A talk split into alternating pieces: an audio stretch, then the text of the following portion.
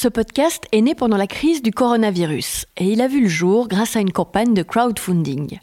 Parmi les très généreux donateurs, j'aimerais en nommer deux.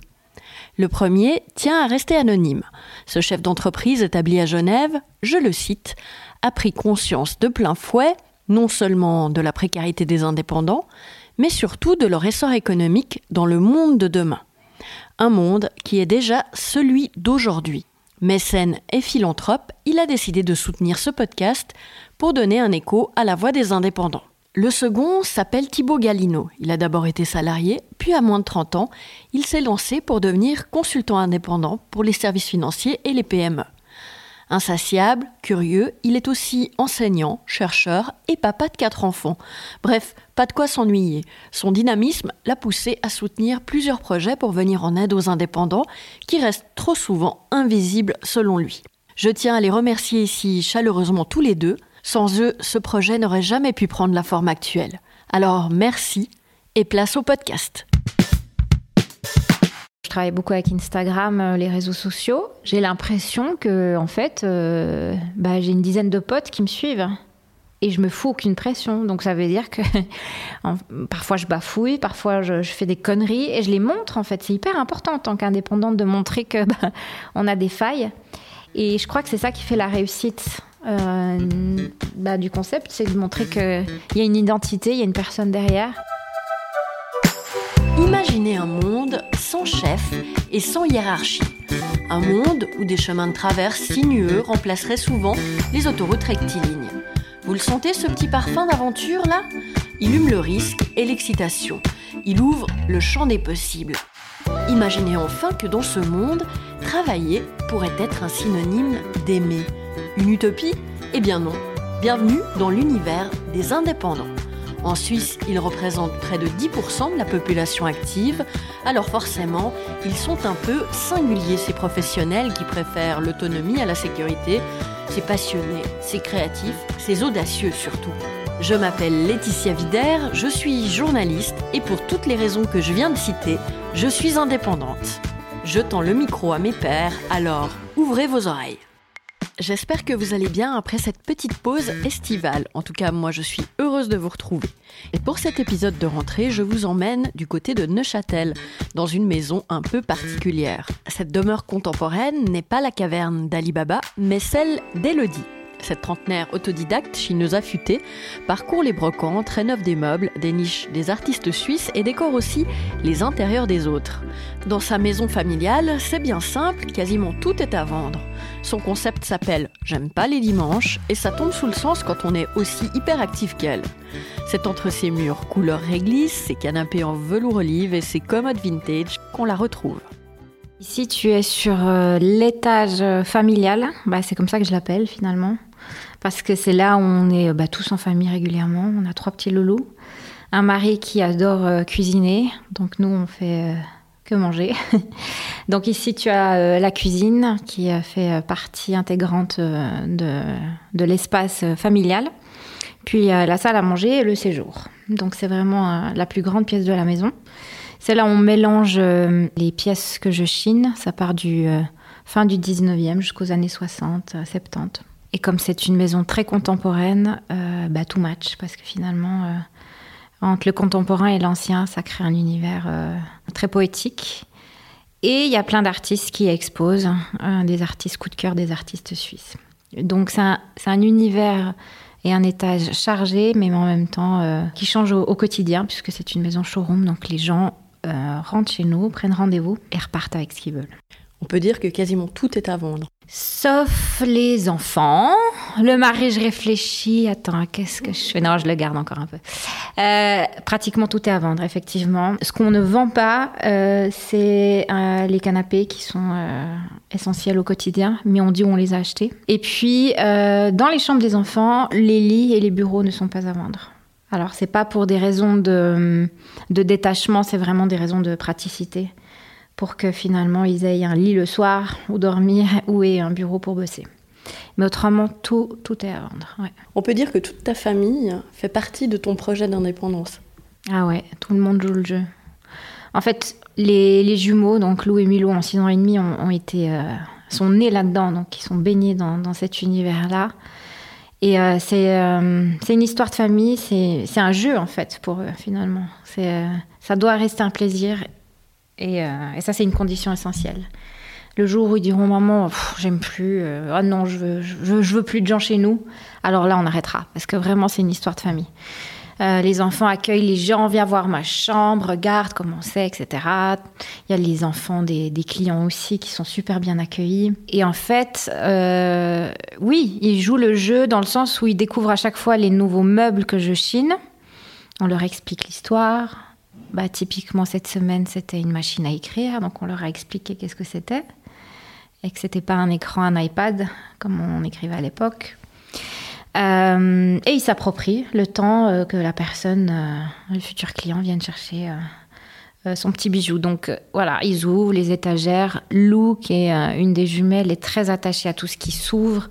Pour les petites étagères, elle met ses Playmobil, elle adore les voitures. Et voilà, surtout les étagères, elle me dit mais c'est vendu. J'ai dit oui, ça part demain. Bah c'est pas grave, je joue aujourd'hui avec. Et voilà, demain il y a autre chose. Donc il y a un détachement du matériel qui est génial. C'est une bonne philosophie. Nous, on, euh, remarque ça euh, très clairement, qui se détache du matériel. Et puis en même temps, euh, ils connaissent plein d'époques différentes, des époques qu'on vécu, voire survécu. Et ça, c'est une richesse extraordinaire pour un enfant qui est normalement né dans la consommation moderne où on achète, ça s'use très vite et on jette. Il n'y a jamais eu de drame. Ah non. Bah non, pas à ma connaissance. Je leur demande toujours. Ça, c'est une condition aussi. Je leur demande, en tout cas la grande qui a 12 ans, je considère que à elle, elle a besoin d'avoir un, univers qui, lui plaise. Hein, en tant que préado, euh, voilà, je peux pas tout lui mettre et puis lui dire, ben, je t'impose ça. Donc moi, je lui propose, je lui dis, qu'est-ce que tu en penses? Est-ce que tu aimes? Est-ce que tu aimes pas? Et euh, je crois qu'elle m'a dit juste une seule fois, ça j'aime moins. Bah, l'après-midi, j'ai vite changé. Enfin, je veux dire, euh, voilà, il faut que ça leur plaise. Comment t'en es arrivé euh, dans ton parcours à faire de ta maison un showroom? C'est pas arrivé tout de suite, j'imagine. Eh ben non, c'est par étapes. Heureusement, on a trois étages. Donc, moi, j'ai toujours été indépendante. Je travaillais dans la mode, dans les chaussures avant. Donc, j'avais un, magasin de chaussures. Euh, euh, Ré, donc les gens euh, prenaient aussi rendez-vous et quand ils venaient chercher ou essayer leurs chaussures, toute la déco était vintage. Et en fait, euh, je mettais des chaussures sur les commodes. Euh, ma, caisse, c'était un ancien, euh, un ancien four. La chaise sur laquelle les gens s'asseyaient, c'était une chaise de barbier. Et en fait, une cliente était venue et avait eu un coup de cœur pour une, une petite commode, un meuble de toilette des années 20 que j'avais relooké. Parce que moi, enfin voilà, je trouvais beau le bois un petit peu relooké. Elle m'avait dit, ah, mais s'il te plaît, est-ce que tu peux m'en faire une? Voilà, c'est parti comme ça j'ai dit non, mais prends-la. Enfin, je veux dire, euh, moi je la change. Et en fait, euh, au fil des, jours, des semaines, je voyais des gens qui disaient Ah, mais j'ai une copine qui a acheté une commode chez toi, tu peux m'enchiner une également. Ok, oui, alors là, ça tournait, etc.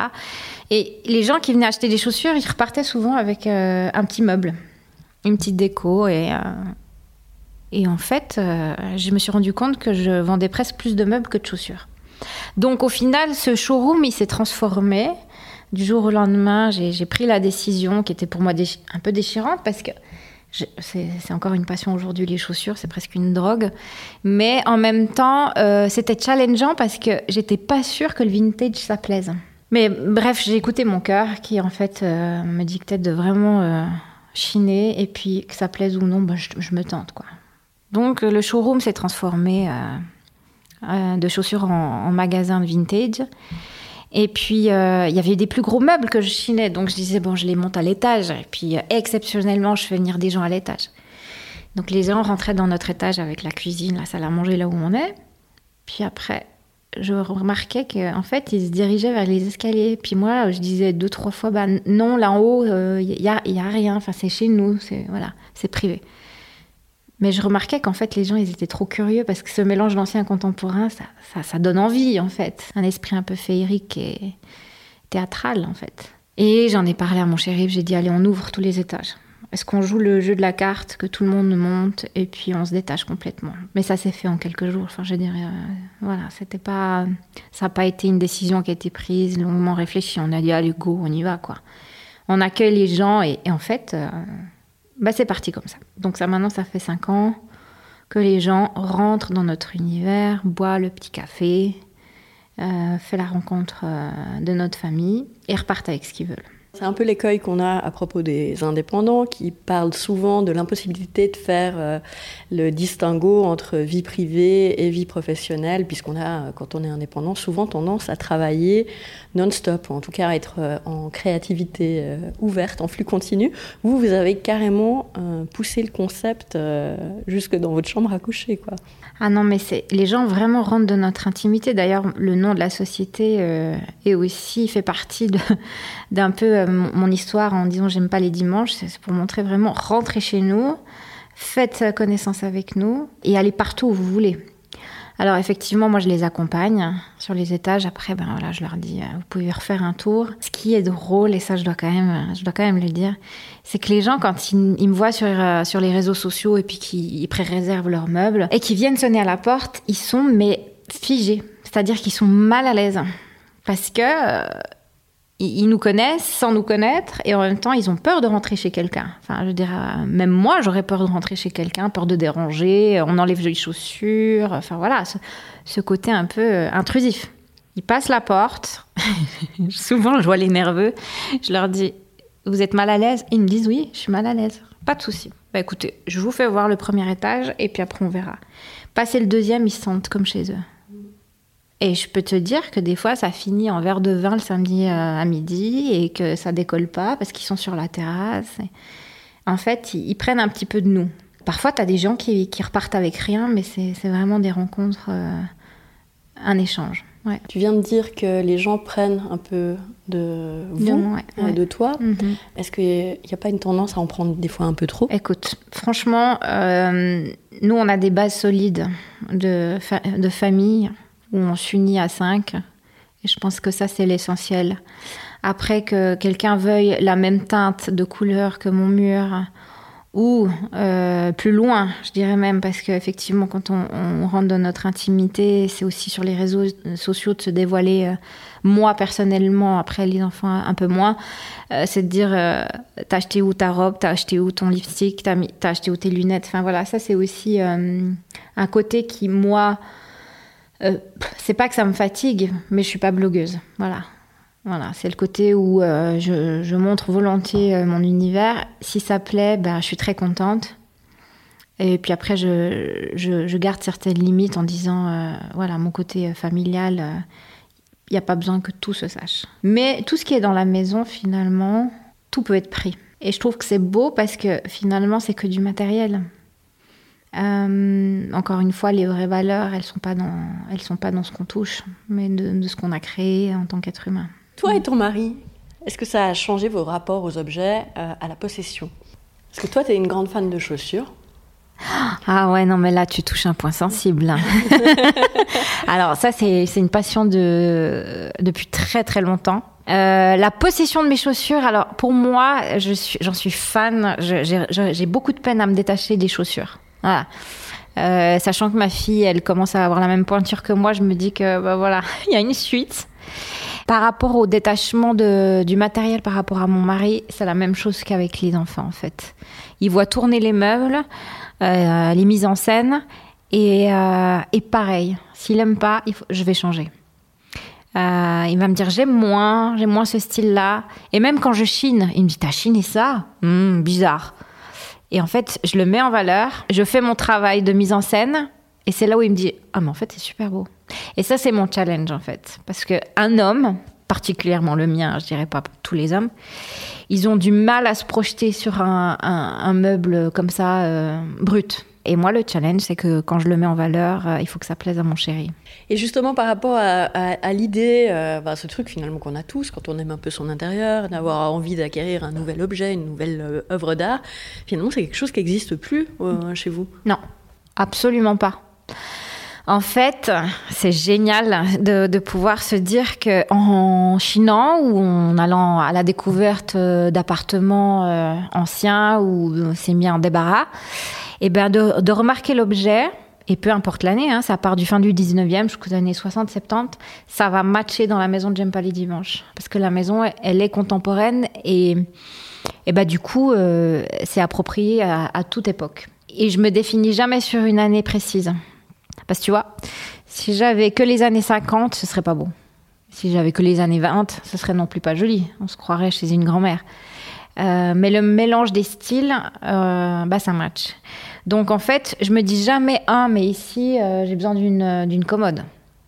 En fait, c'est le Tetris. Et au fil de ce que je chine, c'est là le challenge, c'est de pouvoir recréer, bah voilà, comme une pièce de théâtre. Quand les gens te demandent ce que tu fais dans la vie, qu'est-ce que tu leur réponds? Parce que c'est assez complexe. Comme souvent chez les indépendants d'ailleurs. Ouais, mais tu vois, je dis je suis décoratrice, puis en même temps, j'ai pas le papier décoratrice. Je travaille dans l'architecture, mais en même temps, je suis, suis pas architecte. Je travaille dans la rénovation et pourtant, j'ai pas de formation. Bah, je suis autodidacte. Autodidacte dans l'art, en fait, voilà. Mhm. C'est ce que tu réponds le plus volontiers. Ouais. Mais on me dit, mais au final, tu es décoratrice. Ouais, allez, au final, je suis décoratrice. c'est plus facile à dire. Comment ça t'est venu, ce goût du, du vieux, de l'ancien? Ah, alors là, c'est une passion que j'ai héritée. Finalement, c'est le plus bel héritage que j'ai reçu finalement. Euh, de, mes parents qui, euh, vivent euh, ben, depuis passé 40 ans dans un ancien appartement du centre-ville de Vevey. Et en fait, euh, j'ai toujours vécu avec euh, ouais, l'ancien. En fait, moi, j'ai jamais euh, connu la consommation moderne. Donc, eux, c'était des grands chineurs, ça, ça, encore. Donc, c'était plus du Louis-Philippe, des, des, choses marbrées, des petits napperons. Je me rappelle, voilà, mes premiers souvenirs en brocante, c'était en poussette en attendant que ma maman, ma maman chine. Je la voyais au loin, j'attendais. Mais ces odeurs anciennes tu sais, de brocante où euh, tu sens la poussière, en même temps l'ancien et en même temps ces gens qui passent autour, euh, les bruits des assiettes. Ouais, ça, je l'ai connu depuis toute petite. Et en fait, moi, ça m'a jamais fait peur de rentrer dans une brocante. Il y en a certains qui ont un a priori sur les brocantes encore aujourd'hui, et alors qu'il y a toute la richesse là-dedans. Donc moi j'ai hérité de ça depuis toute petite où euh, bah voilà euh, j'ai été habituée à différents bois, des bois nobles et euh, ce plaisir de, voir cet ancien à travers mon univers qui, qui ne m'a jamais arrêté en fait. Mm. Tu chines, mhm. tu restaures des meubles, tu trouves des objets de déco, mhm. tu fais de la déco pour des clients, tu dois aussi gérer la compta, mhm. la com. Comment tu as appris tout ça? Comment ça s'est mis en place? Mais écoute, petit à petit, en fait. Euh, bah alors, pour répondre déjà à ta, ta, question par rapport au relook, comment j'ai réussi à apprendre, bah, c'est l'école du jour, en fait. Tu ponces, tu, tu essayes de mettre une première couche, puis une deuxième, puis après tu mets le vernis. Puis après, tu te rends compte qu'il y a d'autres solutions. Et puis, tu te rends compte qu'en été, tu travailles pas forcément de la même manière qu'en hiver.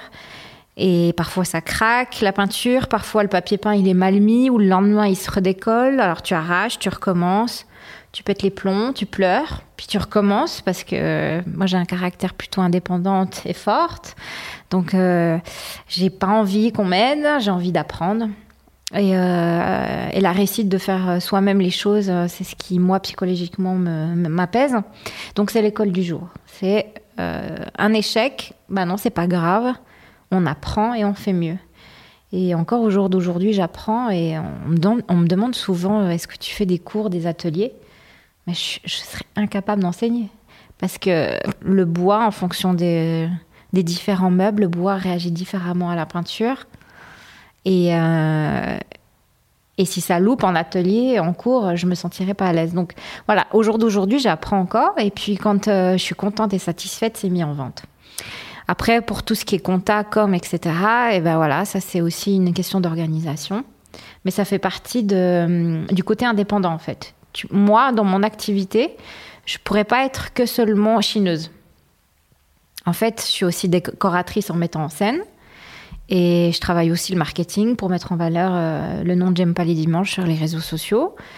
Le site internet, ça demande aussi une formation euh, aussi informatique.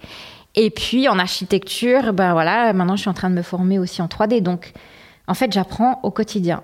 J'arrive à 35 ans et je suis ravie de pouvoir encore apprendre. Et je crois que c'est mon leitmotiv en fait. Je me nourris d'apprendre. J'ai pas envie d'arriver à ne plus apprendre de la vie. Et, euh, et ça, c'est une richesse pour mon activité. En fait, c'est ce qui me fait avancer. Aujourd'hui, qu'est-ce que je vais apprendre en fait? Est-ce que tu doutes du coup des fois, comme tous les autodidactes? Mais bien sûr. Oh, mais. Euh, attends, l'indépendance, mais. En fait, tu dors pas tranquille. tu dors pas, même si tu es passionné par la vie, même si tu es passionné par ton métier. Tu te lèves le matin, tu es hyper heureuse, mais tu as toujours cette angoisse de te dire est-ce que ça va plaire? Même si moi j'adore, mais les autres, ça va plaire. Est-ce que j'accueille bien les gens? Est-ce que mon concept plaît? Est-ce qu'il n'est pas trop intrusif? Est-ce que il y a toutes ces questions qui, qui balancent et au final, bah, je pense que c'est aussi important de se poser ce genre de questions parce que ça remet la tête sur les épaules. Tu vois, j'annonce toujours aux gens, je ne suis pas architecte. Donc l'important, c'est aussi de remettre euh, l'église au milieu du village. Je peux pas non plus avancer en me disant je, je peux prétendre ça alors que j'ai pas les connaissances. Par contre, ce que je peux faire, c'est toujours m'entourer d'une équipe euh, qui va me conseiller, des gens du métier qui vont me suivre avec les projets. Et ça, c'est ma richesse, c'est d'avoir des bons contacts pour pouvoir aussi proposer des projets finis et que les gens soient contents. Euh, mais euh, en tant qu'indépendante, je vais toujours dire à l'avance que voilà, je peux te proposer ce genre de, prestations et d'autres, bah, je vais devoir m'entourer. Pour toi, pendant euh, la crise du Covid, oui. finalement, les choses ont tourné de manière assez inattendue et tu as, on va dire, glané ou en tout cas séduit de nouveaux clients qui font appel à toi. Mais ouais. Et pendant ce Covid, les gens, ils étaient chez eux à, travailler en télétravail devant un mur pas, pas, pas, beau, dégueulasse, en se tournant devant leur salon euh, dégueulasse, pas fini, et puis en fait, euh, à regarder sur Instagram et dire, ah punaise, il faut vraiment que j'appelle J'aime pas les dimanches parce que j'ai envie d'habiter un petit peu chez elle. Et, euh, et moi, j'ai proposé donc mes services de télétravail, en télétravail, de décoration. Euh, et, ça a cartonné en fait, parce que les, gens, ils ont voulu euh, se sentir bien chez eux, avec deux, trois idées, avec des projets d'éco, et euh, à des prix accessibles aussi. Et en fait, ce Covid, pour moi en tant qu'indépendante, il a décollé au niveau de, des services proposés en, projet d'éco. Ça a été, ça a été une grande part du Covid où alors, bah voilà, je travaillais en projet d'éco, en télétravail. Et puis euh, en 3D, ça, ça m'a permis aussi de développer euh, l'architecture. Et en dépassant les frontières euh, suisses Ouais. Alors tu vois, ça, ça a été aussi une, jolie réussite. Enfin, réussite. Tu vois, sur le moment, je me suis dit, waouh, punaise, on m'appelle de la Belgique et de la France. on me suit aussi depuis le Canada. Ok, Québec. Hmm. Ça m'a fait franchement bizarre sur le moment. Puis après, le lendemain, c'était passé, en fait. Pour moi, c'est la sensation de dire, ben, ok, cool, et après, on passe à autre chose. Mais c'est vrai que, euh, ben voilà, j'ai pu euh, travailler pour des, un appartement à Paris, et puis euh, une terrasse pour une, une, ancienne bâtisse historique en France. Donc là, je me suis dit, ok, cool, mon, mon concept plaît, mes goûts, mes choix plaisent et euh, ma patte de J'aime pas les dimanches, parce que finalement, le copier-coller, euh, euh, tout le monde peut le faire, mais donner une identité à chaque lieu, c'était aussi le challenge. Ça, c'était un, but de conquérir, je mets des guillemets, mhm. de conquérir le marché étranger, ou finalement c'est arrivé et puis... Non, mais pas du tout en fait. Mais en fait, euh, moi, j'ai l'impression que, bon, je travaille beaucoup avec Instagram, euh, les réseaux sociaux. J'ai l'impression que, en fait, euh, bah, j'ai une dizaine de potes qui me suivent et je me fous aucune pression. Donc ça veut dire que parfois je bafouille, parfois je, fais des conneries et je les montre. En fait, c'est hyper important en tant qu'indépendante de montrer que bah, on a des failles. Et je crois que c'est ça qui fait la réussite. Bah, du concept, c'est de montrer qu'il y a une identité, il y a une personne derrière et que tout le monde peut se, bah, se sentir concerné et puis euh, s'approcher de ce concept.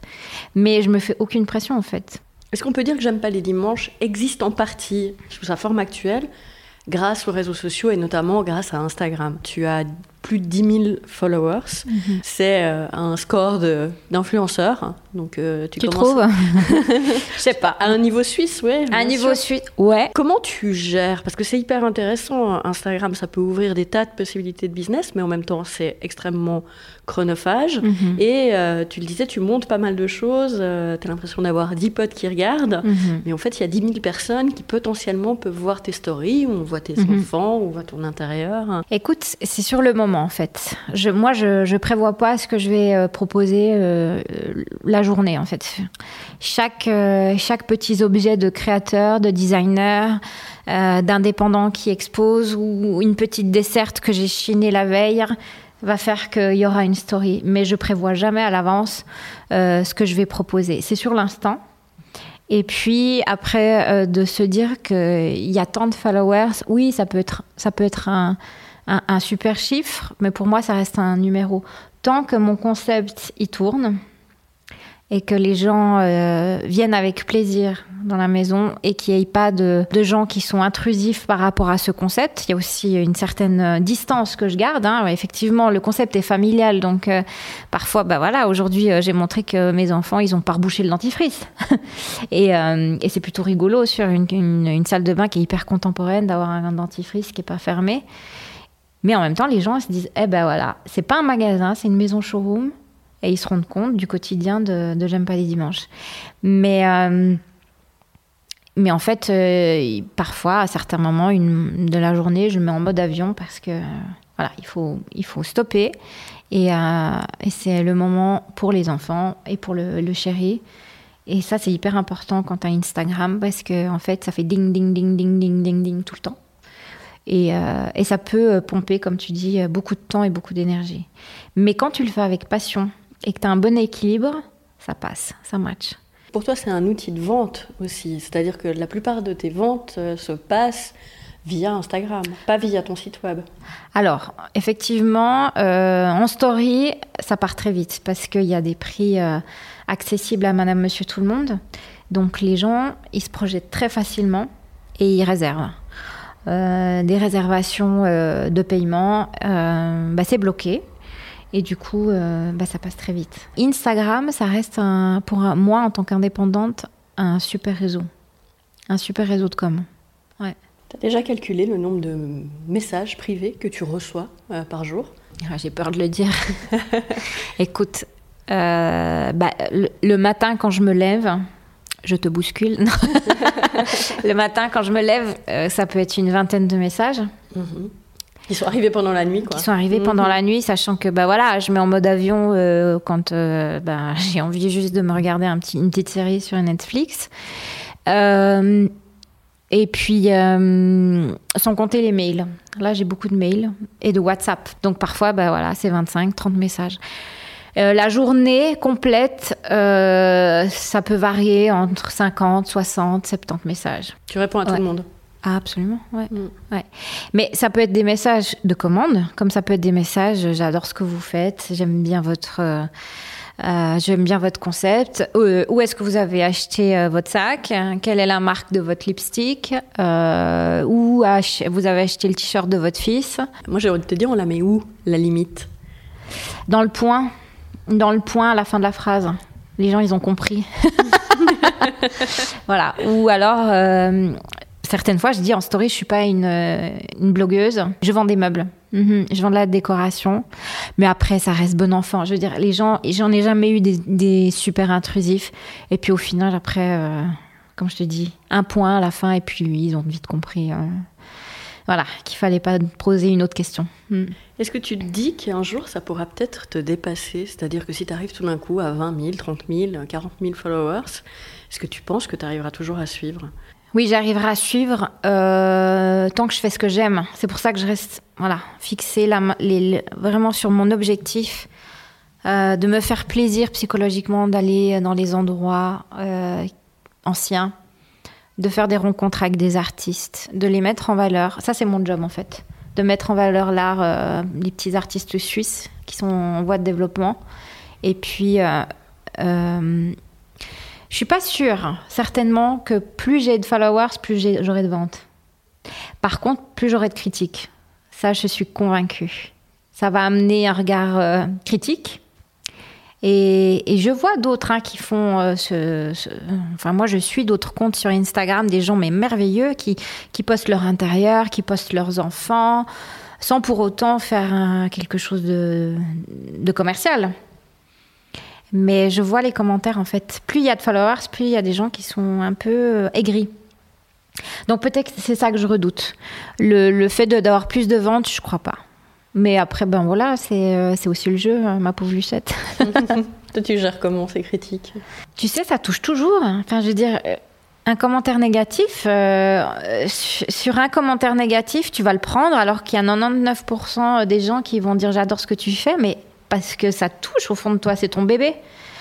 Et puis après, tu raisonnes, tu reprends le rythme, puis tu te dis, bah voilà, tant pis, tant pis pour elle, tant pis pour lui, et puis, et puis il faut que je passe à autre chose. Voilà. Mais euh, on est humain, enfin, je veux dire, qui aime avoir une critique? Personne. Non, je crois qu'on est tous touchés par ça. Et, euh, et en fait, c'est un conte bienveillant. Il faut pas, euh, faut pas penser que ah mais il y en a une autre qui fait pareil de, dans l'autre canton et puis elle s'inspire de toi et puis elle fait ci, elle fait ce qu'elle veut. Elle fait ce qu'elle veut. moi j'ai mon j'ai mon concept, elle elle a le sien et puis elle le fait bien, tant mieux. Enfin voilà, il faut il faut être bienveillant sur les comptes Instagram et euh, C'est aussi un peu la rançon du succès, d'être copié, non dirait ouais. Euh, oui, copié, mais jamais égalé. Après, euh, il y en a qui copient super bien. Je suis hyper impressionnée. ça me fait ça me fait quelque chose quand je reçois beaucoup de messages en me disant ben voilà telle et telle personne a fait pareil puis après je dis mais arrêtez parce qu'en fait ça me fait perdre du temps et, et moi il faut il faut que je passe à autre chose mais en fait sais que c'est hyper motivant parce que si c'est copié, ça veut dire que j'aurai encore d'autres idées. Et euh, ça me pousse au fait que bah, euh, ce qui a été copié, c'est ce que j'ai fait il y a 2-3 ans en arrière. Donc, allez, go, hein, on avance. Et puis, euh, et puis, ça amène à des nouveaux challenges, des nouvelles réussites personnelles. Comment tu gères justement ton rapport à la créativité, à toutes ces idées qui peuvent affluer? Eh Mais je pète les plombs. mais, mais, si tu serais dans mon cerveau, tu pèterais les plombs. En fait, j'ai tellement d'idées. Et, euh, et j'harcèle les artisans parce que en fait, je veux créer des choses personnelles, des pièces que je peux réaliser pour moi et que je pourrais réaliser pour mes clients. Que ce soit dans la cuisine, que ce soit sur une bibliothèque murale, que ce soit un lit euh, que j'ai dessiné. Tu t'imagines pas le contentement que c'est quand tu dessines un truc à la main sur un croquis, sur une page avec un crayon qui, a traîné, qui a un, Winnie euh, l'ourson dessus. Euh, et puis qu'il y a des codes, c'est pas du tout correct. Puis en fait, au final, tu le développes de jour en jour. Puis de semaine en semaine, tu découvres les artisans avec qui tu peux collaborer. Et au final, tu dors dans un lit que tu as toi dessiné. Et en fait, moi, ça c'est ma fierté. Donc, j'ai d'autres projets dans ma tête et je me réjouis de pouvoir les réaliser. Tu sais, la, partie de J'aime pas les dimanches, elle est géniale parce que ben voilà, je remets l'ancien au goût du jour. parfois, je dépoussière, parfois, je relook. Mais ce que j'adore faire, c'est le sur-mesure. Le sur-mesure, ça permet de dire ben, ce que j'avais initialement comme idée sur un petit bout de papier, il est concret, je peux le toucher. Je peux les compter sur les doigts de la main, ce que je suis capable de réaliser. Et tout ce que je peux réaliser sur les doigts de la main, je vais continuer à le faire. Ça veut dire que je vais continuer à chiner, je veux continuer à relooker, je veux continuer à faire des visites, je veux continuer à être euh, visible sur les réseaux sociaux à décorer chez les gens et en même temps à faire du sur-mesure. Ouais, ouais, j'ai envie de toutes ces palettes-là. J'ai envie de me nourrir de ça. Mais je crois que le nœud de toutes ces, ouais, de toutes ces idées, c'est quand même euh, le côté artistique développé. On parle beaucoup euh, des problématiques des créatifs qui sont des fois euh, ah submergés par, ah par leurs idées, qui, qui, peuvent amener à, différents, à des, formes de burn-out ah aussi, à des formes de, de procrastination intensive. Hein. Ah oui, non, mais moi, je me cache pas derrière. Moi, j'ai euh, une créativité qui parfois euh, m'épuise psychologiquement. Je dois parfois être aidée pour dormir la nuit, en fait, parce que mon cerveau, il est jamais mis sous off. Et puis, euh, bah ouais, je suis une anxieuse de la vie, en fait. Je suis quand même une artiste, mais je crois que avec les rencontres que j'ai faites, tous les artistes avec qui j'ai parlé, ils ont une certaine angoisse angoisse de la vie, angoisse de l'être humain, angoisse de sortir, angoisse de ci, angoisse de ça, angoisse de pas plaire, etc. Et, euh, et moi, je fais partie du lot, en fait. De temps en temps, euh, je prends un petit truc pour me calmer. Euh, de temps en temps, je prends un petit truc pour me faire aider pour dormir. pendant, pendant longtemps, j'ai eu des, nuits blanches parce que voilà, je, je réfléchissais et puis je crois que c'est ce côté créatif indépendant que, que, tout le monde a. Mm. Comment tu fais pour te ménager des espaces pour toi? Je suis obligée de, de couper euh, avec ma passion. Ma passion, c'est euh, ma deuxième passion, c'est vraiment la danse. Alors ça, euh, moi, je peux, on peut pas me l'enlever. Euh, avec euh, mon meilleur ami qui est professeur de danse, donc tous les lundis, les mardis, je, m'octroie ce moment de, de répit, je lâche. Et c'est pour moi un moment où je suis ni maman, je suis ni épouse, je suis ni entrepreneuse, je suis moi. Et ça, c'est, je recharge à fond les batteries. Après, moi, j'ai découvert cette passion aussi de la nature. Euh, de pouvoir marcher, écouter de la musique, euh, ce côté nature avec les enfants, de pouvoir aller, on prend une petite nappe, euh, on va pique-niquer dehors, un bout de fromage, un bout de pain. Voilà, ça c'est mon, c'est mes petits moments de bonheur. Ouais, les moments en famille, exactement. Un peu en dehors de la maison, je dois dire. Il faut que je sorte de mes quatre murs pour un peu respirer et puis, et puis voilà, me couper. parce que sinon, visuellement, tu es toujours finalement ouais attiré par ce qui constitue euh, ton activité principale. Oui, mais en fait, euh, j'en ai fait ma sécurité. Mm. Ici, on est dans mes quatre murs et en fait, c'est mon cocon, quoi. Je veux dire, même si je change au quotidien.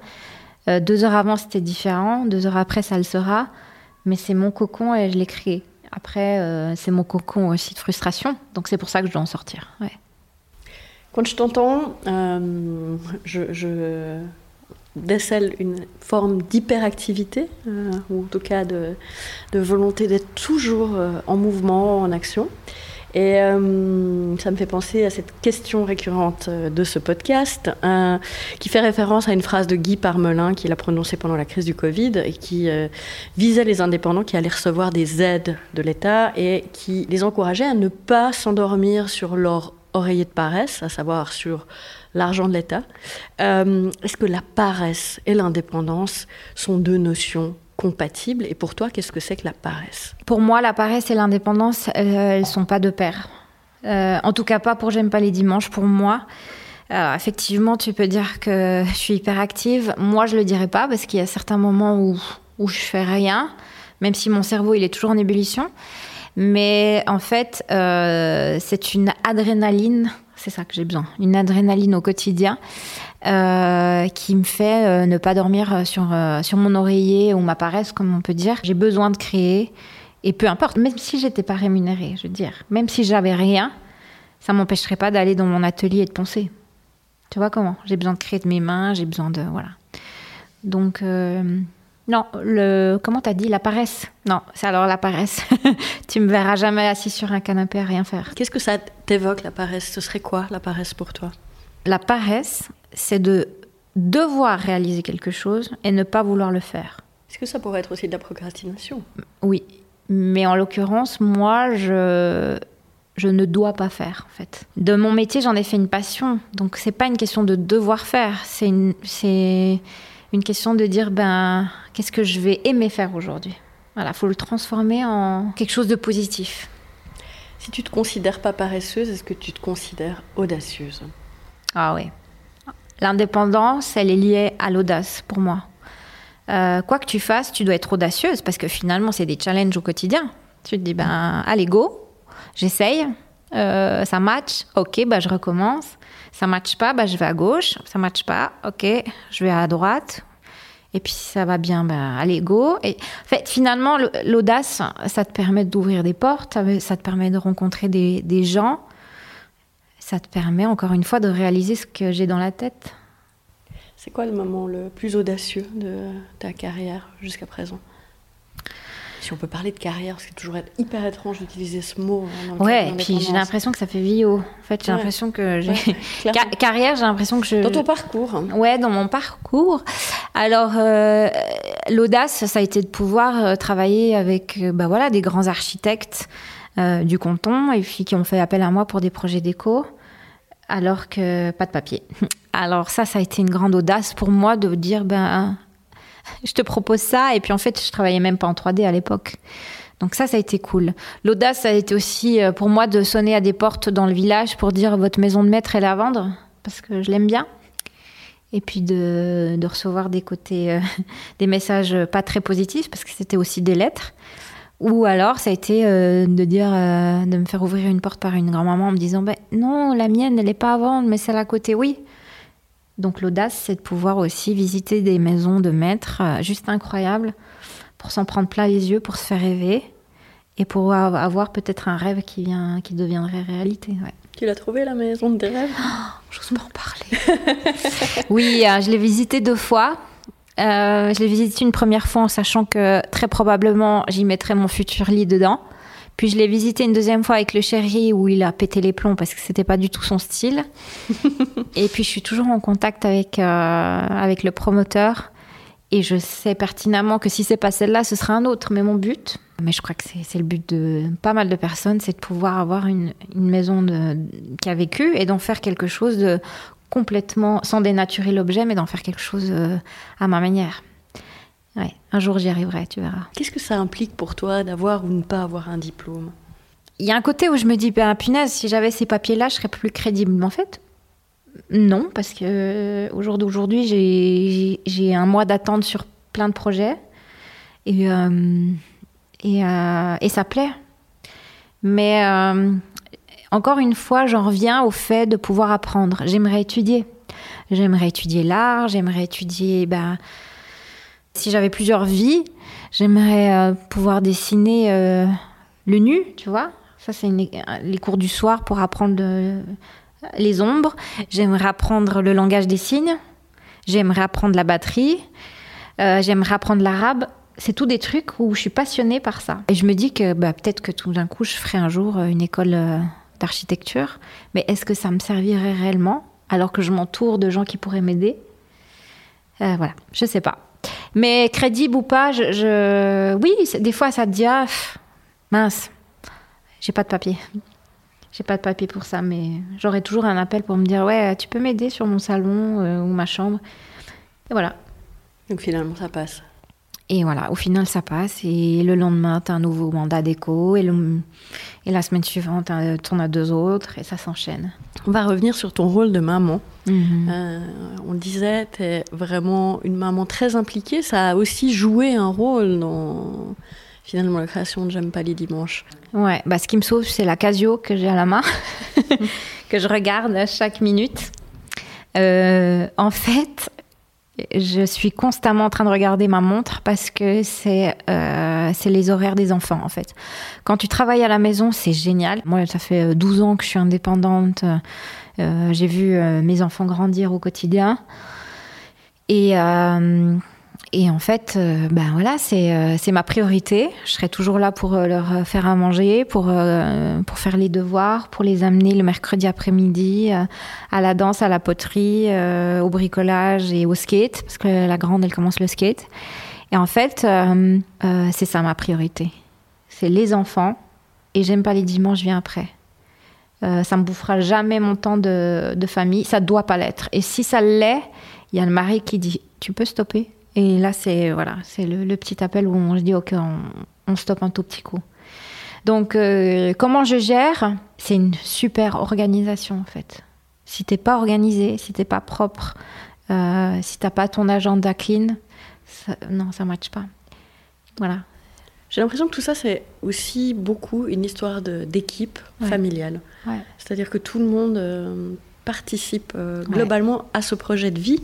Oui. Est-ce qu'on peut dire que c'est un projet de vie? On peut dire que c'est une belle histoire de famille en fait. Ouais, je suis très émue en le disant parce que finalement tout le monde joue le jeu. Euh, je me rends compte euh, au quotidien que mon mari m'aime beaucoup. Il lance pas les clés euh, le soir sur un meuble qui en fait n'est plus là parce qu'il est parti la veille ou le matin.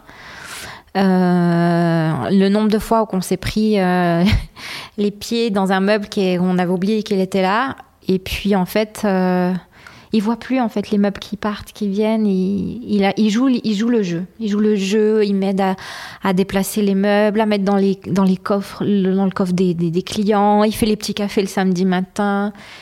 Voilà. Là, c'est le rôle du, du, mari qui est vraiment euh, en accord avec cette passion euh, familiale. Et puis les enfants qui jouent le jeu, mais en fait, euh, ils sont habitués depuis tout petit, donc euh, c'est une histoire de famille.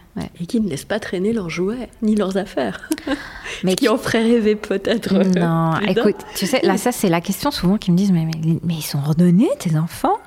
Je dis Non, on a une chambre de jeu, ça nous sauve. Voilà, on a une chambre de jeu. les enfants, alors, les enfants jouent comme tous les enfants. Euh, c'est hyper important aussi pour la créativité.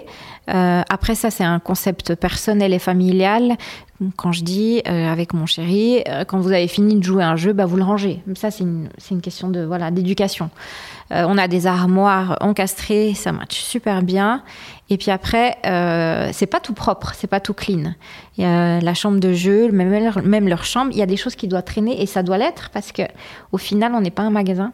Et au final, les gens se projettent facilement chez nous parce qu'ils se sentent aussi bah, chez eux. Qu'est-ce qu'on peut souhaiter à ce beau projet euh, familial pour euh, la suite? Si ça s'arrête, c'est pas grave. Pour moi, c'est, c'est, ce serait pas un échec. Le plus important, euh, c'est d'avoir fait vivre l'ancien à travers mes enfants, qui, ont, qui peuvent voir cet ancien tout au long de leur vie et que peut-être un jour, quand ils seront plus grands, quand ils auront un appart, ils finiront peut-être aussi. Ils auront peut-être du contemporain parce qu'ils veulent complètement faire différemment que papa-maman, euh, comme moi j'ai pu le faire en ayant euh, du design euh, et de l'architecture très épurée pour mes premiers appartements et que je suis revenue à mes amours comme quand j'étais enfant. Donc j'espère, j'espère un jour leur redonner goût à, à cet ancien et si c'est le cas, j'aurai gagné. Voilà, c'est terminé. J'espère que vous avez eu autant de plaisir à écouter cet épisode que j'en ai eu à le réaliser. Si vous avez envie d'aider ce podcast à rayonner, n'hésitez pas à lui mettre des étoiles, 5 si possible, à le commenter et évidemment à le partager. C'est important pour sa visibilité. On se retrouve dans deux semaines avec un autre chemin de vie et une autre vision de l'indépendance. Avant de vous quitter, encore un petit merci à Farah Jouffroy de Human Challenge et à l'organisation de promotion de projets inventifs et farfelus qui ont également soutenu ce podcast. Allez, à bientôt